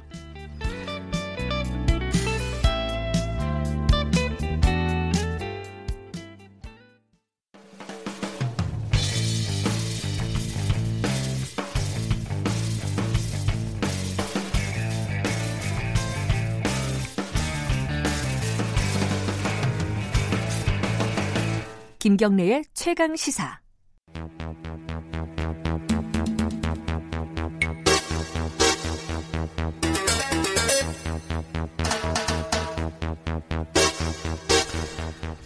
네, 굵직한 사건의 이면을 들여다보고 깊이 있게 파헤쳐보는 시간입니다. 추적 20분. 오늘도 두 분 나와 계십니다. 박지훈 변호사님, 안녕하세요. 네, 안녕하세요. 박준입니다. 장용진 아지경제 기자님, 안녕하세요. 안녕하십니까. 어, 이 코너에서 조국 장관... 조국 추적 20분. 조국 차관 얘기를 조국 추적이라보다 검찰 추적이 돼야 될것 같아요. 아, 검찰 추적이 그것도 20분. 시각이 좀 다르거든요. 네. 어쨌든 이 관련된 얘기를 한 두 번 정도 했잖아요. 그렇습니다. 하니까 이 굉장히 뭐랄까요 보는 사람이 많더라고요. 욕도 음, 많고. 뭐 욕먹을 각오를 하고 하는 얘기들이라 사실 저 같은 네. 경우에도. 예. 그, 뭐 아니 근데 뭐 잘했다는 칭찬도 꽤 많고요. 네. 예. 그나저나 저기 어, 유시민 작가가 하는 알릴레오에 네. 나오시더라고요. 그뭐 이어서 했던 얘기를 거기서 똑같이 했는데. 예. 아니 그 거기선 주로 유시민 전 장관이 아, 얘기하는 거 아니에요? 예, 제가 진행 그 역할을 하고요. 예. 유시민 이사장이 얘기하는 걸로 주로 이제 말하는 사람이 유시민 예. 씨잖아요. 맞장구를 좀 과도하게 제가 쳐줘가지고. 아니 뭐 어, 놀랬습니다. 저는 그 언뜻 예. 보고. 예. 딴 데도 많이 나오시는구나. 아, 그럼요. 아, 오늘도 그 관련된 얘기를 좀 정리를 해. 왜냐면 계속 일주일간 쌓인 뉴스들이 너무 많습니다. 그러니까 딴게 할 예. 수가 없어요. 이거를 꼭 해야 됩니다. 예. 일주일 한 번씩은. 정리, 정리를 하는 시간. 네. 그러니까 이, 이 의혹, 이 사안은 지금 어디까지 갔고 어, 뭐 음. 어떻게 봐야 되는가. 요거를 좀 정리하는 그런 시간을 가지고 오늘은 주로 어, 자녀 관련된 네. 여러 가지 이제 진행된 사안들이 있죠. 가장 최근부터 가죠 역순으로. 네. 어, 일단 조국 장관 부인 정경심 씨가 페이스북에다 글을 썼습니다. 네, 어제 올렸죠. 뭐 주로 언론에 대한 하소연이죠. 함부로 예. 추측 보도하지 말라는 취지. 그렇죠. 예. 뭐 침묵하고 있다고 해서 언론 보도 모두 진실인 것은 아니다라고 네. 얘기했고요. 이 얘기는 사실 어, 며칠 전에 한인섭 서울대 교수가 하신 얘기가 거의 일치하고 음, 있어요. 그러니까 네. 어, 언론에서 나온 얘기들이 이제 오해가 해소될 줄 알았는데 오해가 계속 반복되고 있다. 네.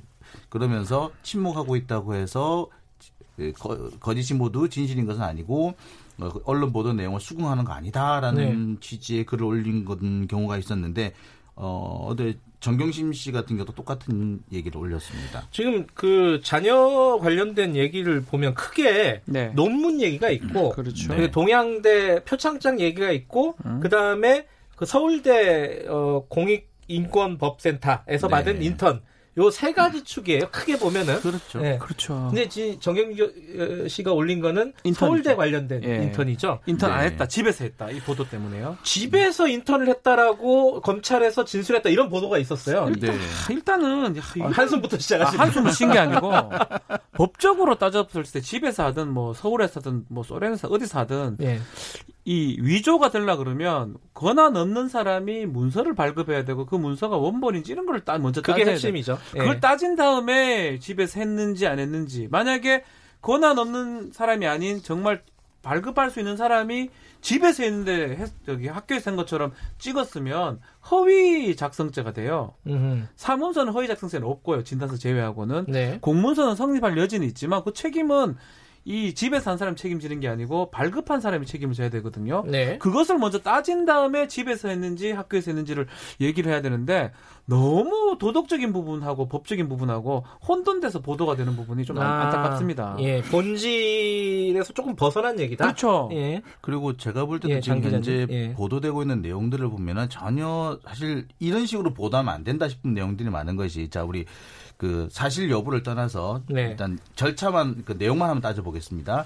동양대 표창장 같은 경우는 위조라고 하는 이유가 검찰에서 그 위조라고 하는 이유가 그 내용 표창장 내용을 적은 한글 파일이 나오고 네. 그다음에 그 동양대 총장 직인이 따로 나왔다는 거 아닙니까? 총장 직인 파일. 예. 그래서 그 두 개를 합쳐서 뭐 위조를 했다라고 주장을 하는 거죠. 네. 네. 자, 그렇다면은 서울대 공익법센터 네. 여기 같은 경우에도 이걸 위조라고 하려면은 이 관련해 가지고 이제 그 인턴 증명서 한글 파일, 그러니까 내용이 적혀 있는 파일하고 직인 파일이 또 같이 있어야죠. 예. 근데 직인 파일 얘기는 지금 안 나와요. 음. 자, 그 다음에 또 한 가지 들어가서 이제 그 KIST, 예, 한국과학기술원 같은 경우에 거기서 인턴한 문제가 네. 논란이 되고 있는데 그 같은 경우에는 인턴 증명서에 그 내용을 적은 한글 파일도 발견이 안 됐어요. 네. 근데 지금 아시다시피 조국 장관의 집 컴퓨터, 그 정경심 씨의 그 연구실 컴퓨터까지 거의 4대 이상의 컴퓨터를 가져가 가지고 싹 포렌직을 했단 말이에요. 네. 그런데도 그게 안 나왔다면 사실은 여기서 이미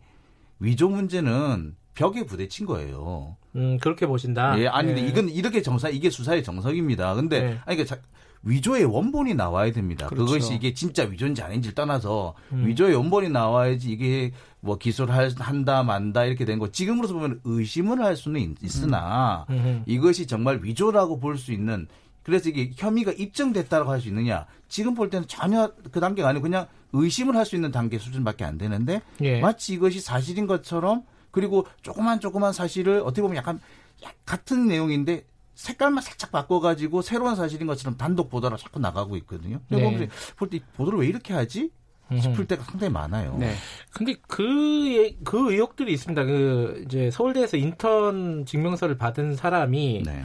어, 조국 장관 딸 뿐만 아니라, 음. 예컨대, 어, 조국 장관 딸을 논문 1저자로 올려준 당국대 의대 교수요. 예, 교수의 음. 아들. 그리고 조 장관 친구죠. 대학 동기 변호사의 네. 아들. 이런 사람들이 이제 인턴 증명서를 받았는데 본인들이 이것도 다 흘러나온 얘기죠. 본인들이 아니 나는 인턴 안 했는데 어, 예, 맞아요. 허위로, 만약 어. 그게 허위라면 예. 제가 계속 얘기를 하지만 작성자가 누군지를 따져봐야 될 것 같고요. 그 작성자가 책임을 져야 됩니다. 작성자라 하면 그 인턴 증명서를 내준 사람이 예, 내준 사람 학생들이 내진 않았을 거니까요. 예. 근데 허위인데 애들이 만들었잖아요. 그 애들 부모가 만들었으면 그건 위조가 될 수가 있겠죠. 예. 허위를 떠나서 누가 만들었냐가 중요한 거고 예. 이거는 똑같은 어떤 선상에 있는 것 같아요. 예. 이 단국대 교수 아들이나 저기 정영식 교수 뭐 딸이나 예. 이 같이 볼 수 있는 상황이 아닌가 생각이 듭니다. 네. 다만 이제 제가 지금 계속 말씀드리는 거는 법적인 부분이에요. 네. 이렇게 만약 무한대로 확정하면 위조죄로 걸릴 사람이 한번 생각해 본인은 위조 안 하는지 뭔가 다 위조가 될 수가 있어요. 학교 다닐 때 성적표 한 번씩 뭐 석차도 고치보고 예, 뭐 하잖아요.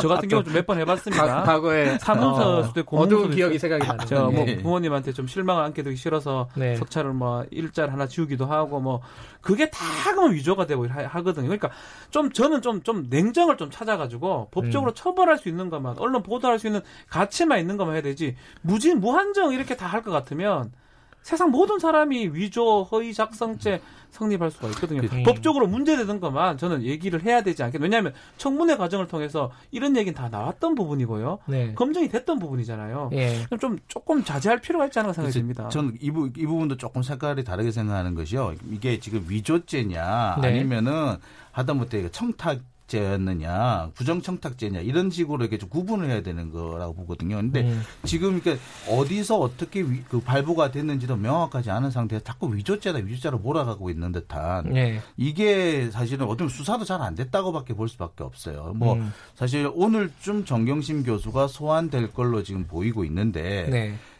지금 정경심 교수가 소환된다라는 보도가 언제 처음 나오기 시작했냐면 9월 3일부터 나오기 시작했어요. 그러니까 초일기가 들어갔는데 예, 지금 몇, 몇만 초가 지났어요. 예, 초일기를 지금 한 달 내내 하고 있는 거거든요. 예. 근데 사실 다른 사건의 경우에서 이러한 상황이 벌어지게 되면은 당연스럽게 언론에서 뭐라고 보도를 하게 되느냐. 아, 검찰 수사가 난관에 봉착했다.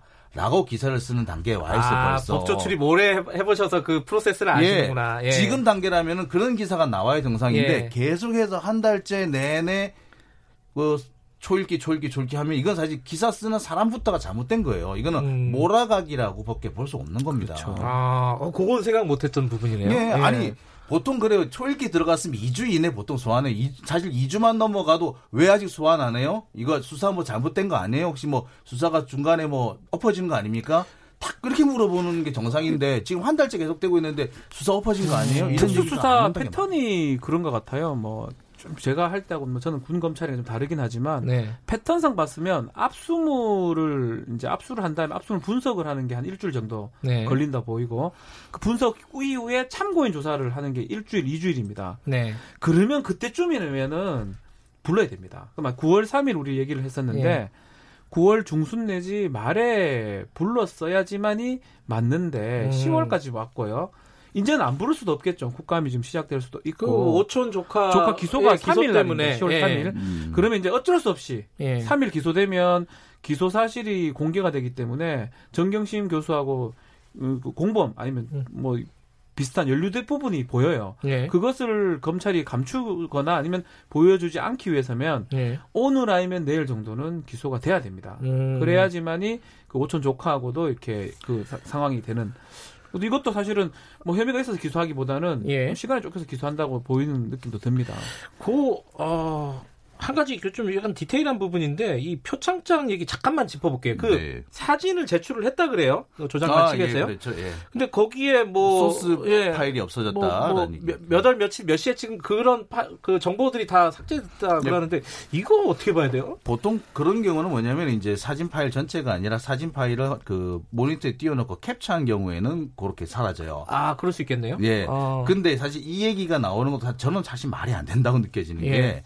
검찰에서 조국 장관 컴퓨터 가져갔지 않습니까? 네네. 싹다 가져갔잖아요. 근데 그걸 발견을 못했다 그러면 그건 검찰 잘못이죠. 그걸 어. 왜 제출 안 했다고 문제를 삼습니까? 음. 그건 제가 볼 때는 검찰이 웃기는 짓 하는 거예요. 그리고 그걸 받았은 기사도 기자도 잘못한 거예요. 음흠. 컴퓨터 다 가져갔지 않습니까? 압수수색 해가지고 심지어 그 다음에 컴퓨터 두 대 같은 경우에는 그 압수수색을 한 게 아니라 뭐 저 원본을 네. 그저그 그, 그 자산 관리를 하시는 예, 예, 예. 그 증권사 직원한테서 통째로 가져갔잖아요. 네. 그럼 다 뒤져보면 나올 거 아닙니까? 근데 안 나왔다는 건 뭐냐면 검찰이 수사를 잘못했거나 애초에 없거나 이런 건데 그게 제출 안 했다라고 단정지어서 보도한다는 것 자체가 웃기는 거예요. 그래서. 요 얘기도 한번 네. 짚어볼 필요가 있을 것 같은데 간단하게나마 시간상 최성의 동양대 총장이 자유한국당 의원들하고 논의했다. 이 지금 자기들 그렇죠. 자기가 얘기하는 입장 관련해서 이거 뉴스공장에서 네, 아마 그렇죠. 의혹을 제기한 것 같은데 이거 어떻게 보십니까? 이 얘기도 사실은 좀 진부한 얘기일 수도 있습니다. 어. 위조죄의 본질 부분하고는 뭐 다르거든요. 아마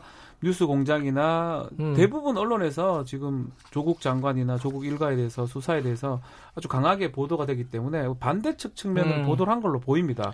그렇지만 범죄 본질하고는 달라요. 이제 이런 거죠. 위조라고 얘기하기 전에 예. 다른 야당 의원들을 만났기니까 정치적 판단이지 이거는 팩트가 아닐 수 있다. 음. 근데 이 부분도 저는 또 똑같이 얘기하고 싶어요. 그렇죠. 네. 사건하고 본질이 관계, 아니다. 관계가 네. 없는 얘기는 사실은 그러니까 너무 할 필요가 없습니다. 지금 이게 여론전 음. 양상으로 진행되다 보니까 사건의 본질이 본질에 대한 얘기는 논의 거의 안 나오고 예. 자꾸 주변의 사실 그다음에 그러면서 그 증언을 한 사람이나 사건 관계자들의 도덕성 문제나 신뢰성 문제를 가지고 자꾸 물고 늘어진 상황이 돼 버렸거든요. 그러니까 저는 위조죄면 위조 문서만 나오면 됩니다. 예. 음. 그 얘기만 좀 했으면 좋겠어요. 위조죄 네. 정확하게 다시 말씀드리겠습니다.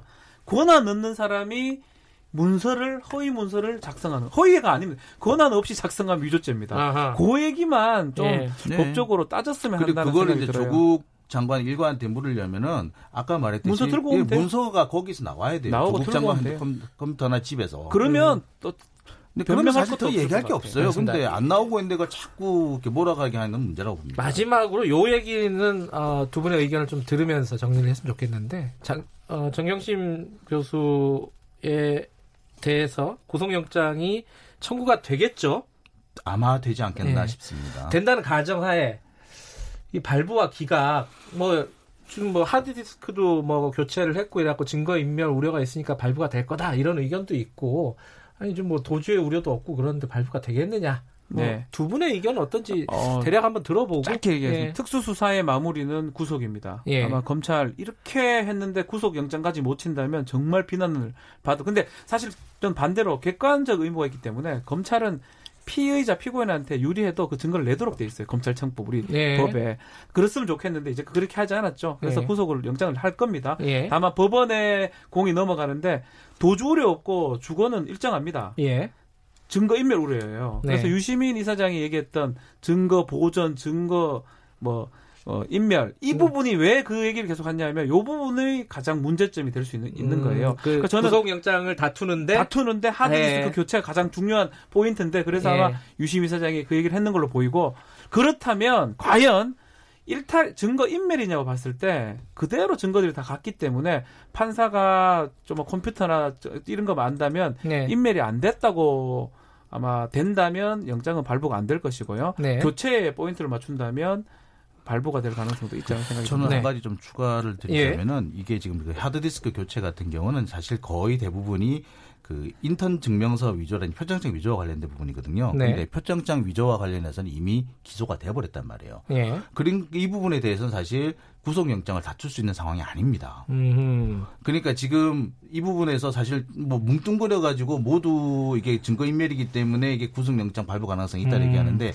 딱 떼서 표창장 위조에 대해서는 이미 다툴 수가 없게 돼 있어요. 음, 아, 기소를 해버렸기 그렇죠. 때문에. 그러니까 인턴 증명서 이 부분이 정말 그 혐의가 소명이 되느냐, 네. 그리고 정, 증거 인멸을 했느냐 이렇게 돼야 되는데 아까 말씀드렸듯이 원본 파일 자체가 안 나와버렸어요. 근데 음. 오늘 다루진 않았지만 펀드 얘기도 아직 살아 있는 거잖아요. 차라리 펀드 부분에서 아, 특히 펀드. 예. 이 이제 만약에 그그 그 횡령과 관련해 가지고 예. 연루된 혐의가 나왔다면 이건 또 별개입니다. 펀드 됐으면 벌써 뉴스에 많이 나왔겠죠. 그렇죠. 그걸로 됐으면 게임 끝났죠. 없는 것 같아요.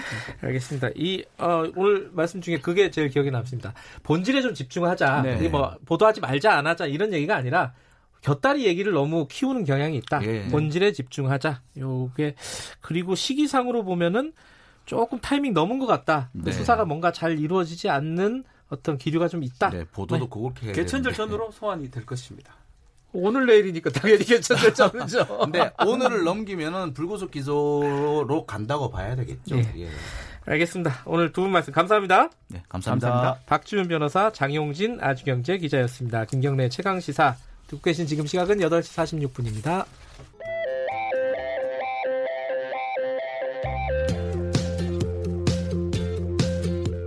오늘 하루 이슈의 중심 김경래의 최강 시사. 네, 두어 달 전에 벌어진 사건입니다. 부산의 고등학생이 어 상가 건물 뭐 구체적으로 뭐 광안리 해수욕장에 있는 회센터 건물에 공중 화장실에 들어갔다가 어, 의식을 잃고 쓰러졌습니다. 어, 두 달째 의식 불명이었다가 어, 며칠 전에 지난달 27일 결국 숨졌습니다. 이 원인이 황화수소 중독이라고 하는데요. 이게 좀 어, 황당하지 않습니까? 그리고 굉장히 어, 걱정되기도 하고요. 어, 관련된 얘기 좀 궁금한 부분 좀 짚어보겠습니다. 이덕환 서강대 화학과 명예교수님 연결해 보겠습니다. 안녕하세요. 네, 안녕하세요. 아, 교수님, 그런, 그나저나 명예 교수님으로 이름이 바뀌셨네요? 예, 지난 어, 8월 달로 그 명, 그 정년 퇴임. 아, 그러셨군요. 예, 예. 아이고, 제가 인사도 못 드렸네요. 오늘 이게 좀, 어, 뭐랄까요. 제가 궁금한 부분이 많습니다. 황화수소 예. 중독이라는 게 뭐예요? 구체적으로 이게 뭐, 무슨 가스입니까? 어, 황화수소라는 게 황의 어, 가장 흔한 화합물 중에 하나인데요. 네. 어, 일상적으로 꽤 많습니다. 우리 주변에. 우리 음. 몸에서도 만들어지고요. 네. 특히 이제 오물, 그 배설물들이 밀폐된 공간에 쌓여 있을 경우에 네네. 거기서 산소 대신에 황을 이용해서 사는 미생물들이 있어요. 네. 그 미생물들이 만들어내는 그 화학 물질입니다. 그 계란 썩는 냄새라고 해서 아. 어, 한 번 맡으면 절대로 잊어버릴 수 없을 정도로 아주 음. 거부감이 심한 악취가 나는 물질입니다. 그럼 일반적으로 화장실에는 황화수소가 조금씩은 다 있는 건가요?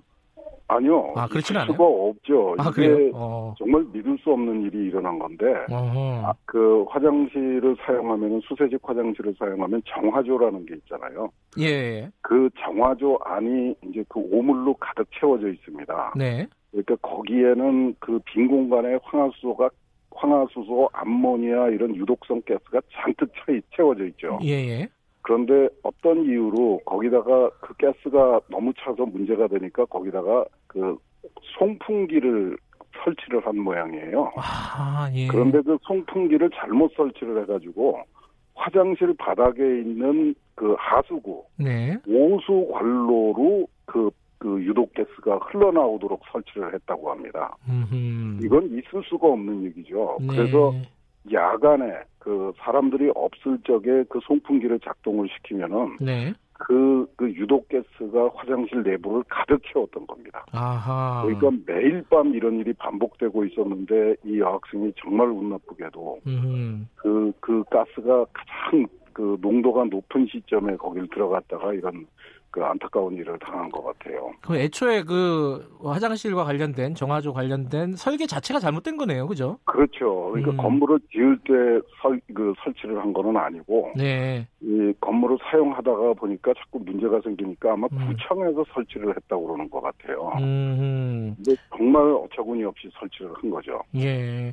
이 황화수소를 어, 흡입을 하게 되면 어떤 증상이 발생을 하게 되는 거죠? 어, 미량을 그 흡입하면은 크게 문제가 없습니다. 네. 그 워낙 자연에 그 있는 물질이기 때문에 우리 몸도 그거를 해결하는 방법을 가지고 있는데 네. 이 우리가 냄새를 느낄 정도를 넘어서면은 이제 해롭습니다. 어, 근데 지금 알려지기로는 이 화장실에 그때 1000 ppm이라는 농도로 네. 있었다고 그래요. 예. 근데 이 정도면은 거의 치사량에 해당합니다. 아하. 어, 그러니까 한 번만 호흡을 해도 목숨을 잃을 수 있는 예. 800 ppm 정도면은 어, 한 그런 상황에서 한 5분 정도 있으면은 둘 중에 한 명은 목숨을 잃는다고 알려져 있을 정도입니다. 그 근데 제가 생각을 해보면 예전에는 건물을 질 때 밑에 정화조 같은 걸 줬는데 요새는 안, 그렇게 설치를 안 하지 않나요? 아, 요새도 합니다. 아 그래요? 근데 어. 시설이 좋아져가지고 예. 사용자들이 잘 인식을 못하게 되죠. 어, 자동으로 그래요? 그 오수관하고 이 분리가 돼가지고 네. 그러니까 빗물하고 빗물하고 오수관이 구분이 돼가지고 네. 자동으로 그 오수 처리장으로 연결이 돼서 아. 어, 퍼내는 일이 없어졌죠. 음. 그 근데 이제 부산에서 부산시에서 대책을 내놓은 게 보니까 네. 화장실을 정화조 없는 필요 없는 화장실로 대체한다 이런 대책을 내놨더라고요. 그래서 여쭤본 거였거든요. 예, 그건 잘못 알고 있는 거고 아, 모든 그래요? 화장실에는 이제 그 정화조가 그 규모에 따라서 정해지는 정화조가 있고 음. 그거를 과거에는 이제 그 트럭을 가져와서 그, 그 오수 오물을 퍼가지고 갔죠. 그렇죠. 분뇨차가 네, 있었죠. 예. 예, 근데 이제는 그게 오수 관로를 음. 그 따로 설치해가지고 네. 그러니까 빗물하고 구분해서 네. 따로 그 저 도시에 있는 오수 처리장으로 직접 연결이 되어 있습니다. 예. 예, 그런 거를 만들겠다는 뜻이죠. 근데 이제 걱정이요. 뭐 집에서 사용하는 거는 어 음. 다들 이제 뭐 조심하실 텐데 예. 공중 화장실이나 뭐 상가 화장실 이런 거 사용하시는 분들은 걱정하시는 분들이 좀 있을 것 같아요. 이번 사건으로. 어, 그 있을 수 없는 일이 벌어진 거고요. 예. 어, 이런 일이 또 생길 거라고는 상상하기 어렵습니다. 아하. 그 화장실에서 네. 그 화장실에서 그 정화조에 그 화- 송풍기를 단 것도 이상한 일이고 네. 그 송풍기의 바람이 그 하수 관로를 통해서 실내로 유입이 되는 거는 더 이상한 일입니다. 음. 그러니까 이런 걱정은 하실 필요가 없는데 네. 일반적으로 좀 그 청취자들께서 좀 기억을 해주셨으면 하는 게 있는데요. 네. 우리가 음식물을 입에 넣었다가 쓴 맛이 나면 뱉지 않습니까? 그렇죠. 어, 그 쓴맛이라는 거는 그 음식물이 독성을 가지고 있다는 의미예요. 음. 그래서 사람이 본능적으로 그 쓴맛이 나는 음식물을 뱉어내게 돼 있습니다. 네. 그 우리가 이제 진화적으로 그런 그 능력을 갖게 된 건데 예. 이 호흡기의 이 악취라고 하는 거예요. 예. 아주 불쾌하게 느껴지는 냄새는 이것도 그 사실은 이게 몸에 해로울 수 있다는 경고 신호입니다. 아. 그 그러니까 그, 그 화합물질의 그 종류에 상관없이 네. 어, 기분이 안 좋은 아주 불쾌한 악취가 난다고 하면은 네. 빨리 벗어나는 게 최선입니다. 아하. 예, 그러니까 이게 뭐 황화수소가 더 위험하고 암모니아가 덜 위험하고 이런 게 아니고요. 네. 그 악취가 느껴지면은 가능하면 빨리 거기서 벗어나서 네. 깨끗한 공기를 호흡하도록. 그러니까 악취라는 게 독성의 상징이다 하는 거를 음. 좀 기억을 해주셨습니다. 그 되게 중요한 말씀하신 게 예, 어, 얼마 전에 그 영덕에서 예. 이 뭐 오징어 저장하는 그 처리 시설 뭐 예. 이렇게 오폐수 처리 시설이라고도 하는데 어쨌든 그 처리 시설 청소하던 외국인 노동자가 4명이 숨졌어요. 예, 예. 그런 이, 일이 있었죠. 이때도 예. 황화수소가 검출이 됐다고 하거든요. 예. 근데 거기는 또 그 황화수소와 같은 황화수소뿐만 아니라 암모니아도 있었을 거고 독성 예. 가스가 굉장히 많았을 텐데 예. 그거 말고 또 하나의 요인이 있습니다. 그렇게 이제 오물이나 부패할 수 있는 그 물질이 들어있는 탱크에는 예. 산소가 없습니다. 아 산소가요? 그, 예. 예. 미생물들이 다 호흡을 해서 산소를 써버렸기 때문에 네. 그 안에는 산소가 없습니다. 그러니까 예. 그 영덕에서 일어난 사고는 독가스보다도 네. 질식사를 했을 가능성이 훨씬 더 음, 높습니다. 그러니까 산소가 없어서. 근데 이런 상황이 지금 우리나라에서 굉장히 자주 일어나요. 요새 예. 이제 어, 시설이 대형화되면서 이 탱크를 지하에 매설된 탱크를 사용하는 경우가 늘어났는데 음.